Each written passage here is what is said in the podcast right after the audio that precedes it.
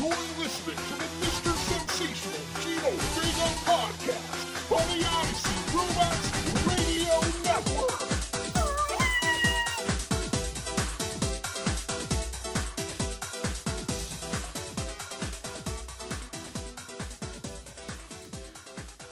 Hey yo! It's me, it's me. It is Gino V, Mr. Sensational, Gino Vega, coming to you with episode 52.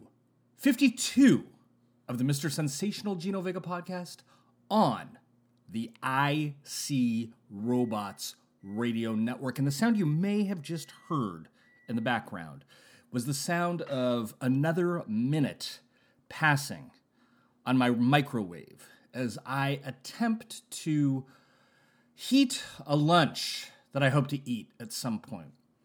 There was a time, there's a time that some of you may recall when on another show I would call in from time to time to announce what I had had for lunch the previous afternoon. And although that segment is no longer with us, I do still eat lunch some days, most days, some days, a good a good chunk of days. And I'm attempting to do so today. I'm attempting to eat a bowl of something that is known as I believe it's called Italian wedding soup. Now that name may lead some of the tens and ones to think that the title comes from the fact that it is some sort of dish served in weddings in either the Italian or possibly Italian American tradition. And that would be a reasonable assumption.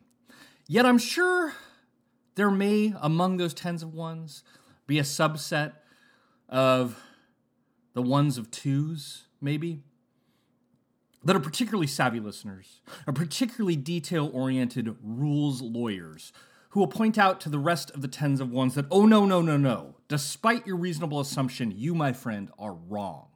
Because the name of Italian wedding soup comes from, in fact, the idea that the flavors contained therein, therein of the soup, marry together to produce the dish. Hence, Italian wedding soup. But anyway, the po- point of this uh, rant is that pulled the uh, vessel of Italian wedding soup out of the refrigerator because it had been made, prepared previously. Um, and I always know when it comes to soups, when it comes to liquids, when it comes to most things, but in particular liquids here, um, that I would be best served getting a pan or a pot or whatever out of the pantry, pouring it into said pot, and heating it on the stovetop. But when faced with the prospect of unburying a um, pot out of our particularly um, cluttered and unorganized pantry as it stands right now, uh, using it to reheat the soup, then having to wash it again later, I end up just going the microwave route. And I don't know if I'm just particularly microwave challenged, but microwaves never really do it for me. I, have I've put this bowl of soup in the microwave like three different times now for a minute each, and it's as stone cold. Give me a hell yeah! Every time uh, that I pull it out, um, as it was before it went in, prompting me to want to be like, I'll drop you on that stack of dimes you call a neck, son.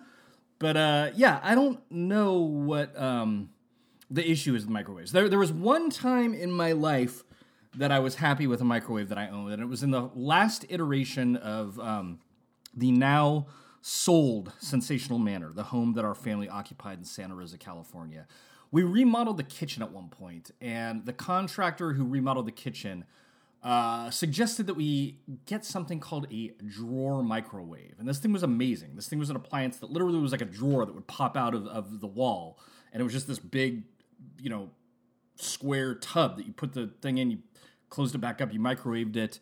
And it always seemed to work. And cleaning it out was as easy as just reaching in and wiping it out because there were no there was no that wasn't that dopey spinning glass plate gimmick that's in all these other like we have this super cheap microwave in our rental house right now and you got the spinny glass gimmick that's always filthy. And you're having to clean it, and then like you go to clean it, but then someone else is mad because they wanted to use the microwave and it's not in there because you're trying to clean it. I don't know.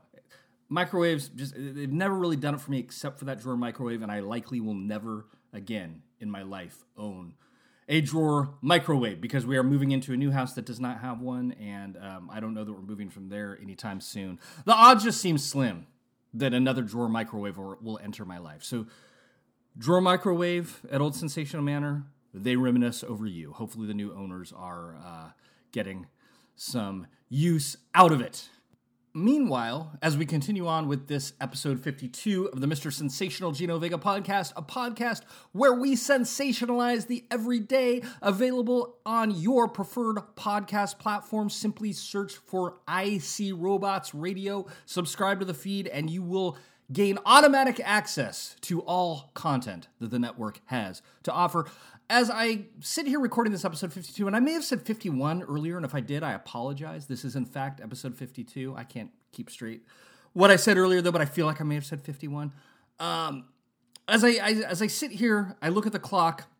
I'm now minutes away, about six minutes away from the beginning of a delivery window today, a four hour delivery window in which at any point during that four hours, I will be alerted that a delivery driver is a half an hour away from delivering a new refrigerator to our house here in Napa, California.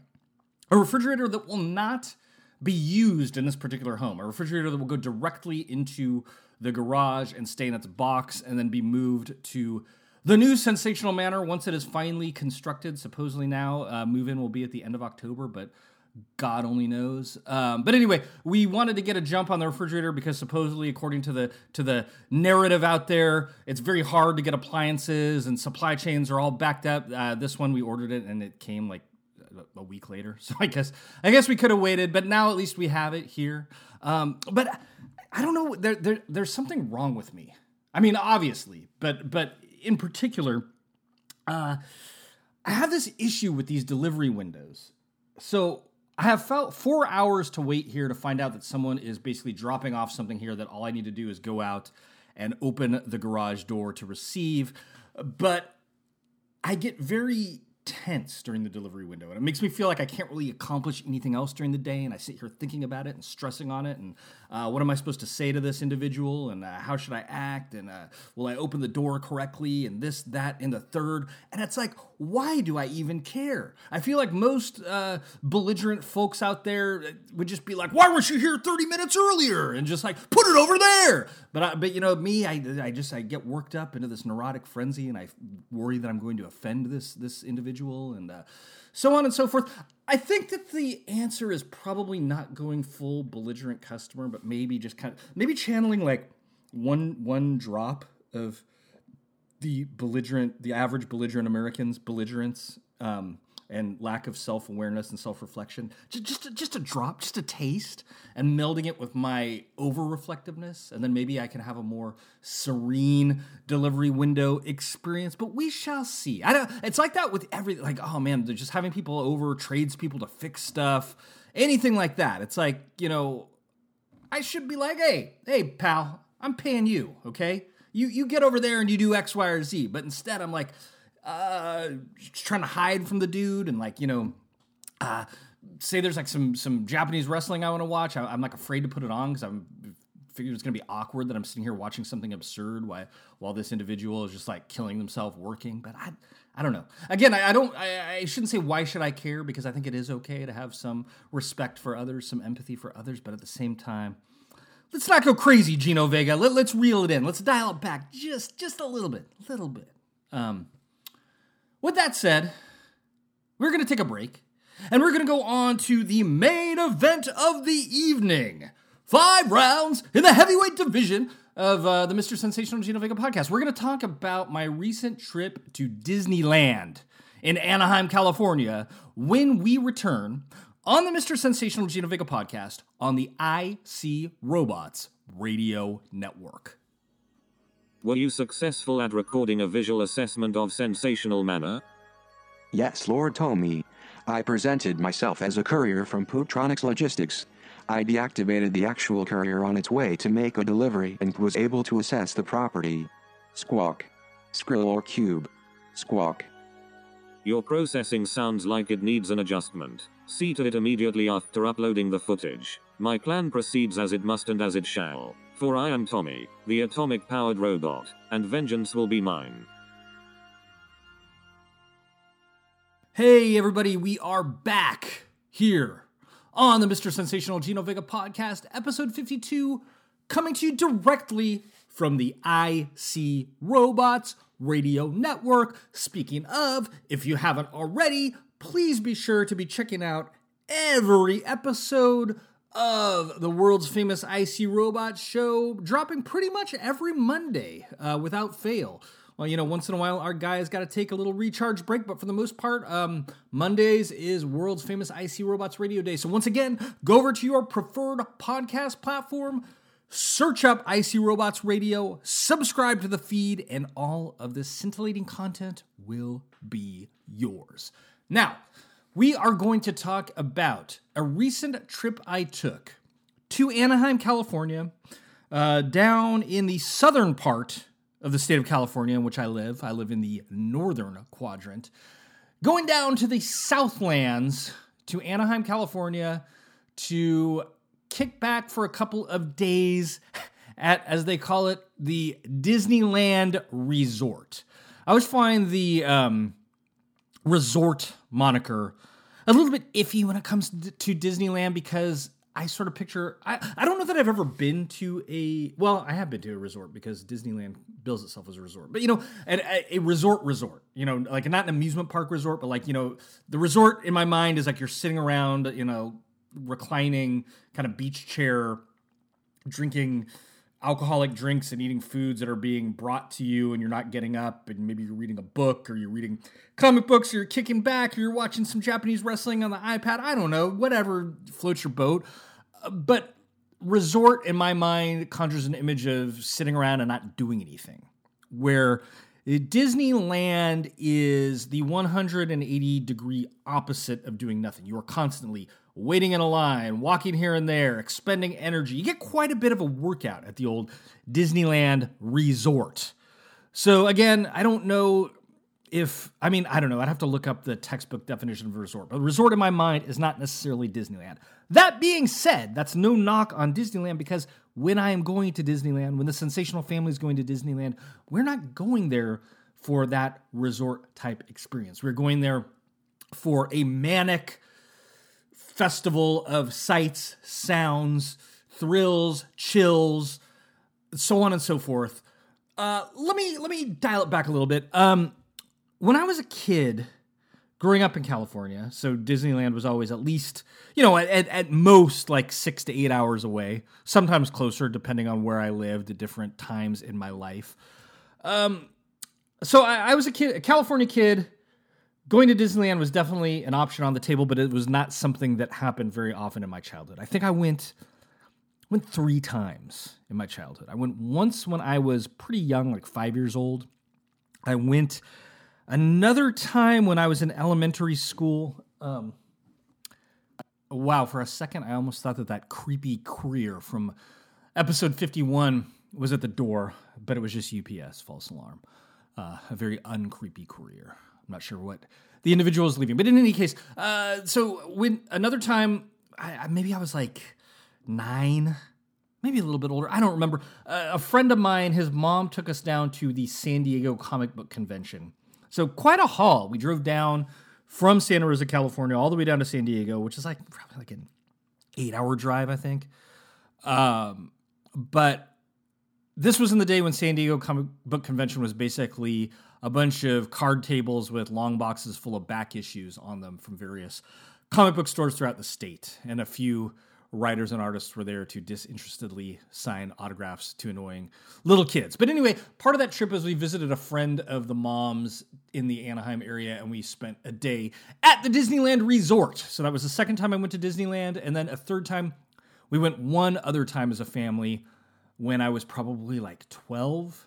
And um, that particular visit, they were doing a gimmick where, because I, I think it was like a some anniversary of Disneyland, some anniversary year, and they were doing a gimmick that when every X person that walked through the gate was uh, put into a raffle to win a car, and the car was a Geo Metro, if I recall correctly.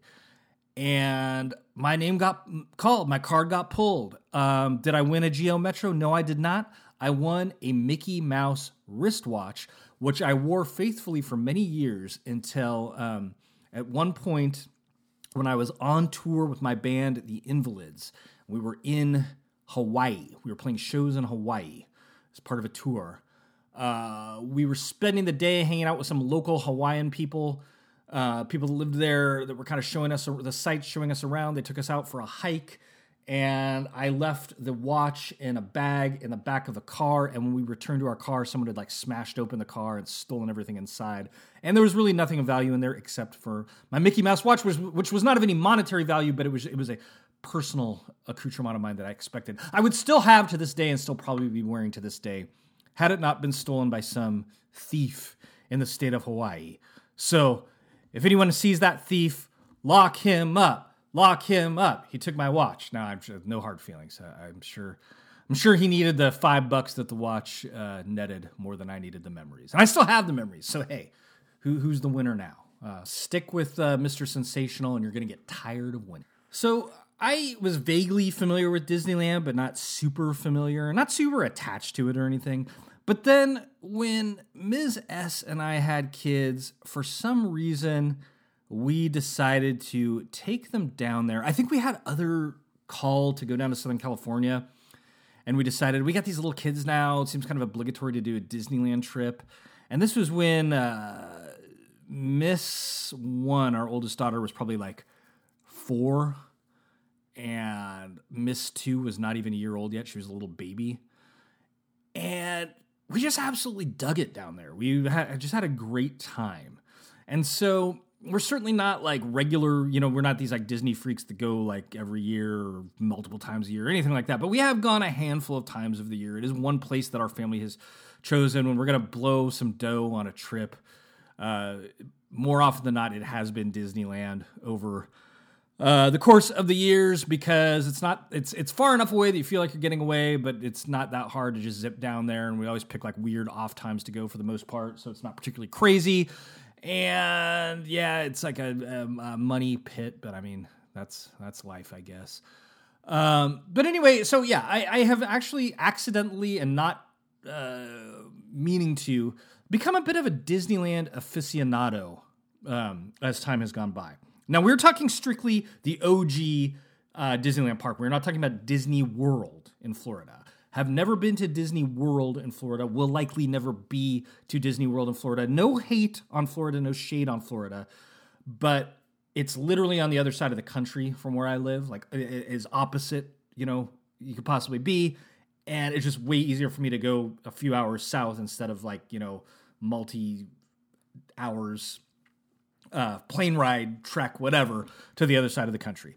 Uh, I, I realize it's a much bigger place with a lot more going on. I'm cool with the OG uh, uh, birthplace, where it all began, where it all went down. Um, Disneyland versus World. So let me give you a couple uh, uh, thoughts, reviews, and uh, takes from the current state of Disneyland in 2021.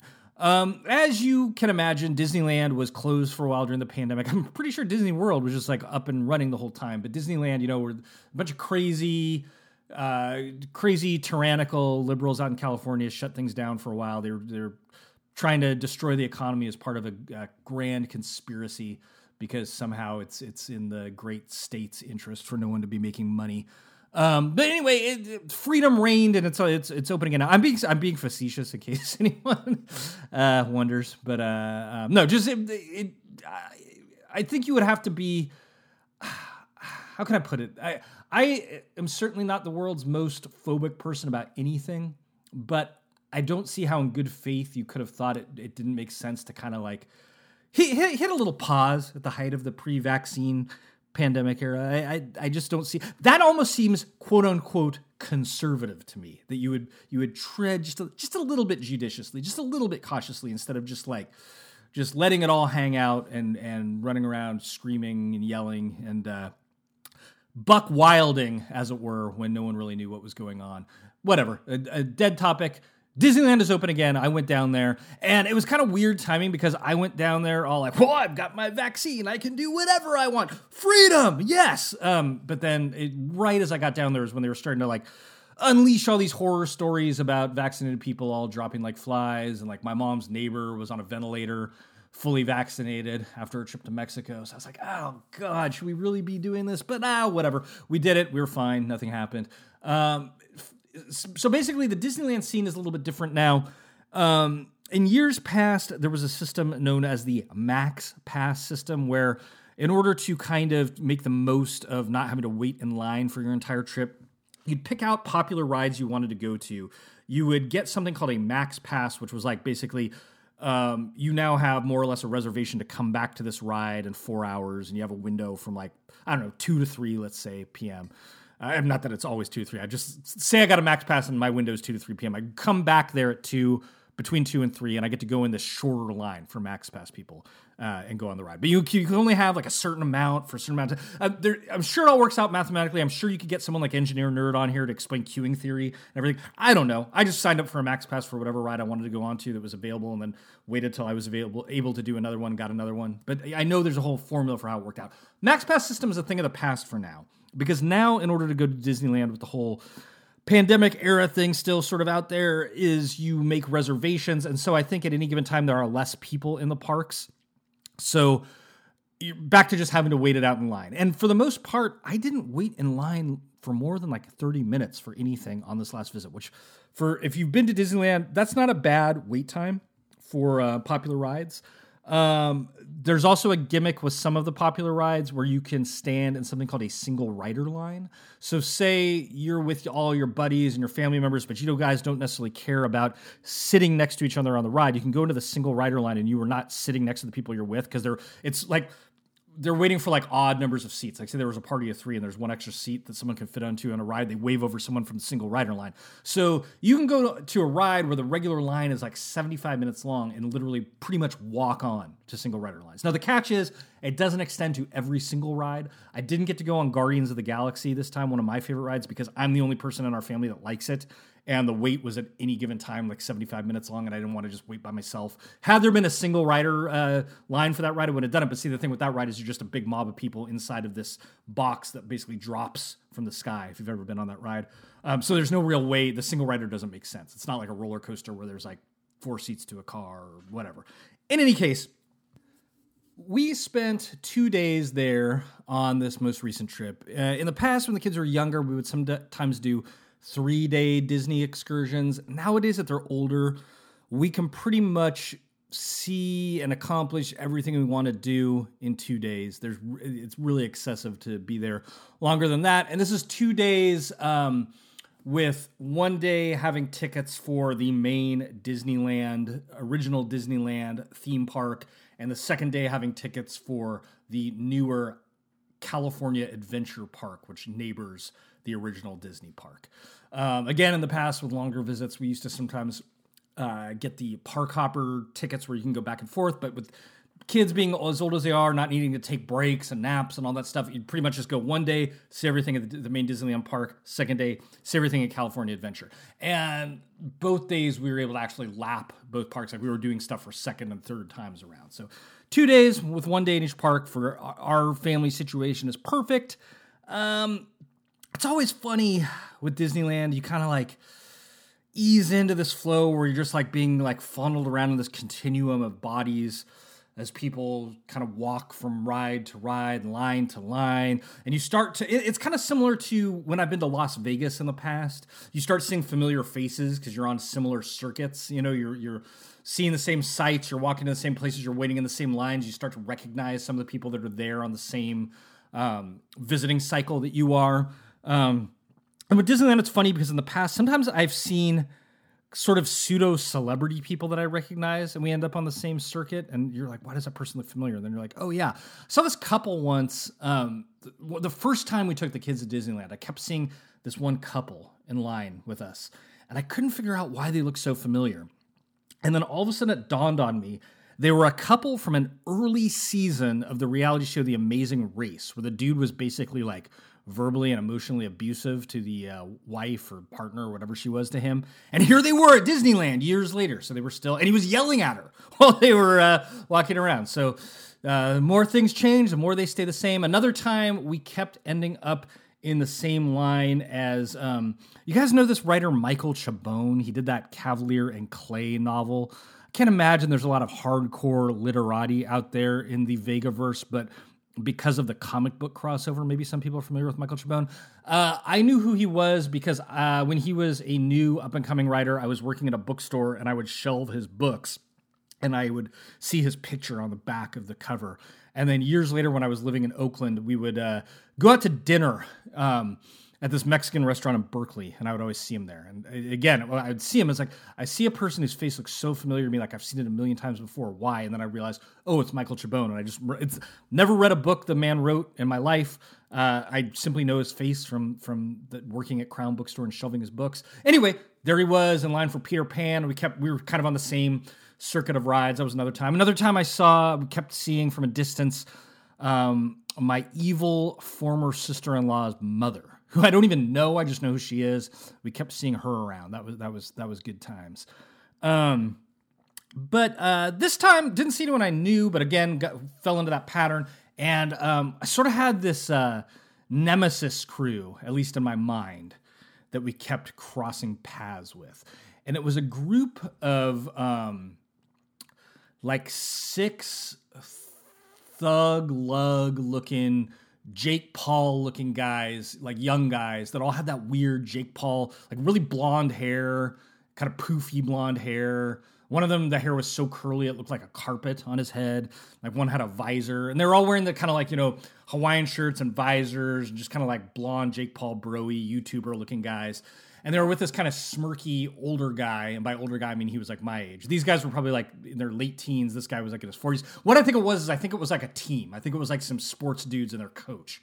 But um, while most people were able to deal with big boy rules and could handle the fact that on certain rides they wanted you to wear masks, these guys kept making a huge deal about not wanting to wear their masks to the point that when I was on the haunted house ride with this crew, the freaking ride got shut down because they wouldn't freaking put on their masks. Excuse me, please wear your masks at all time. And the ride came to a halt. And then Ooh! and then they put them on. And then when they uh, uh, got off, like one of them made this huge show of tearing off the mask and just like shaking out his blonde mane. And it was just like, this just in mutants invade Anaheim. But anyway, yeah, so I kept crossing paths with those guys, crossed paths with them at Space Mountain.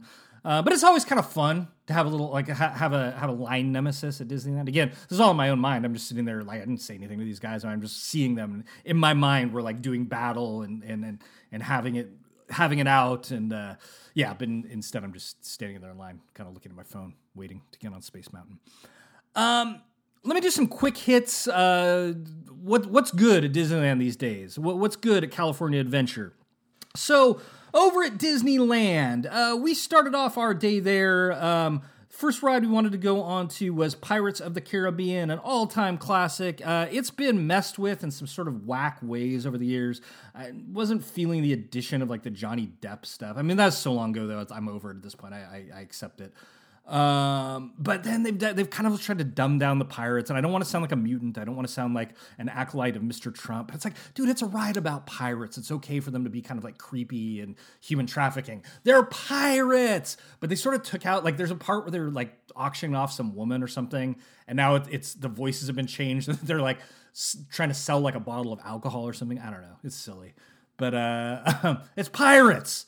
Um, but uh, anyway, Pirates of the Caribbean, that was great. Always a good time. Really funny because that area was getting mobbed because people wanted to go on that dopey jungle cruise ride, um, which I haven't been on. I don't think I've ever been on because it's just it's like some dopey like you're just on a little boat, nothing really happens.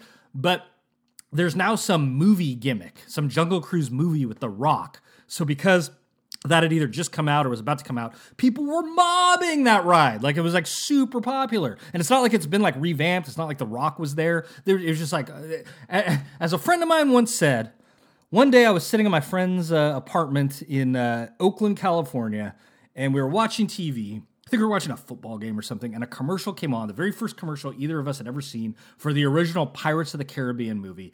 And to quote my friend, looked at the TV, looked at me, looked at the TV, and then said in full incredulousness, They made a movie out of a ride? And uh, I think that every time um, I see another movie made out of a ride, and then when people are mobbing a ride that a movie was made out of, I think they made a movie out of a ride. Um, and indeed they did, and Jungle Cruise is soaring into the stratosphere of popularity now. Um, hit all the classics. Uh, Thunder Mountain, Big Thunder Mountain Railroad, um, excellent. That was the that was my gateway to roller coasters. When I was younger, I thought I didn't like roller coasters, and then I thought, you know, this is Disneyland. Nothing here can be that freaky. And I went on Big Thunder Mountain, and it was like so much fun. And I've I'll go on pretty much any roller coaster now moving forward. Um, Space Mountain, always great. Um, what else in the main park is good? In the main park, you must go over to the tiki area and you must get a um, what do they call this? A Dole Whip. It's like a Dole uh, pineapple so frozen treat. If you have not had a Dole Whip, you must have a Dole Whip. It, it's the best culinary thing at Disneyland, I believe. And you can find them sometimes outside of Disneyland. I found them in an amusement park in San Diego.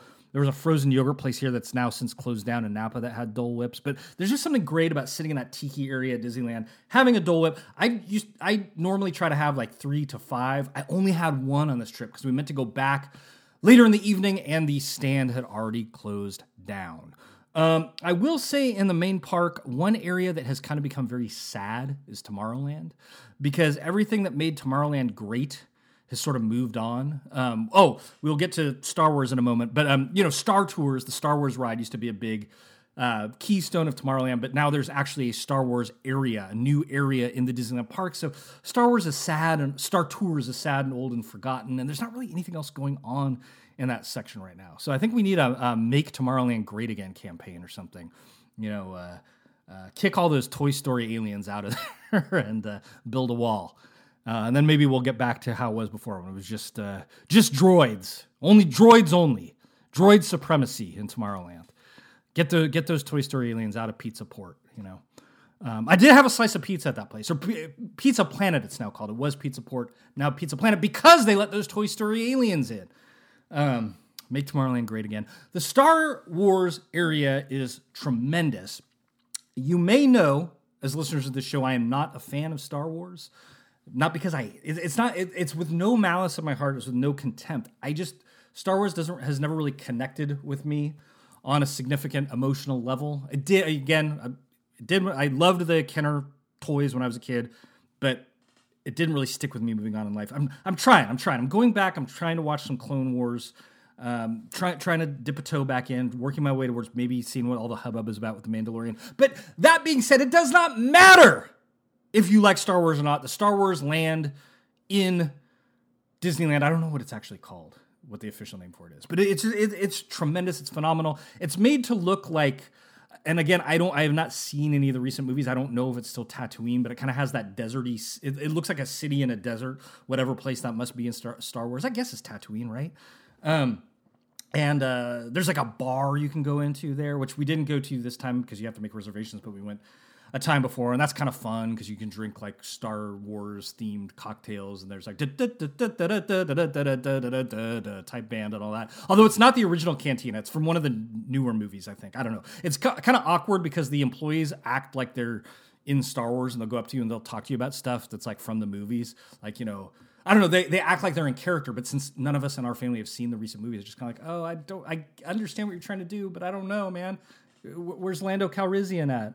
Uh, show me something I, I, do know. But anyway, um, there are two rides in that section. One I'd been on once before, and it's okay. You're like in, you're in the Millennium Falcon, and like some people in the ride get to pilot it. Some people get to be gunners, and some people are like the dopey engineers that like shoot out an anchor and try to catch a, a crates or something. It's kind of like it's a, it's basically like a modernized Star Tours. You're you're like in a moving vehicle in front of a screen that makes it look like you're flying through the air and careening down and stuff, and it's, it's fun.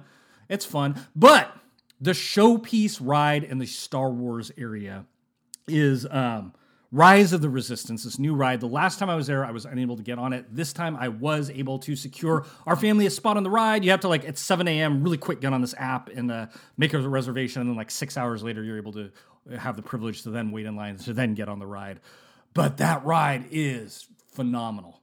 Phenomenal. As someone who knows nothing about modern Star Wars and doesn't like Star Wars, I loved it. I can only imagine what a Star Wars fan would think. And I do not want to spoil this ride for you, but I just want to tell you that um, there's a lot of in character stuff happening on the part of the employees in that ride. And that ride involves um, being detained by Imperials.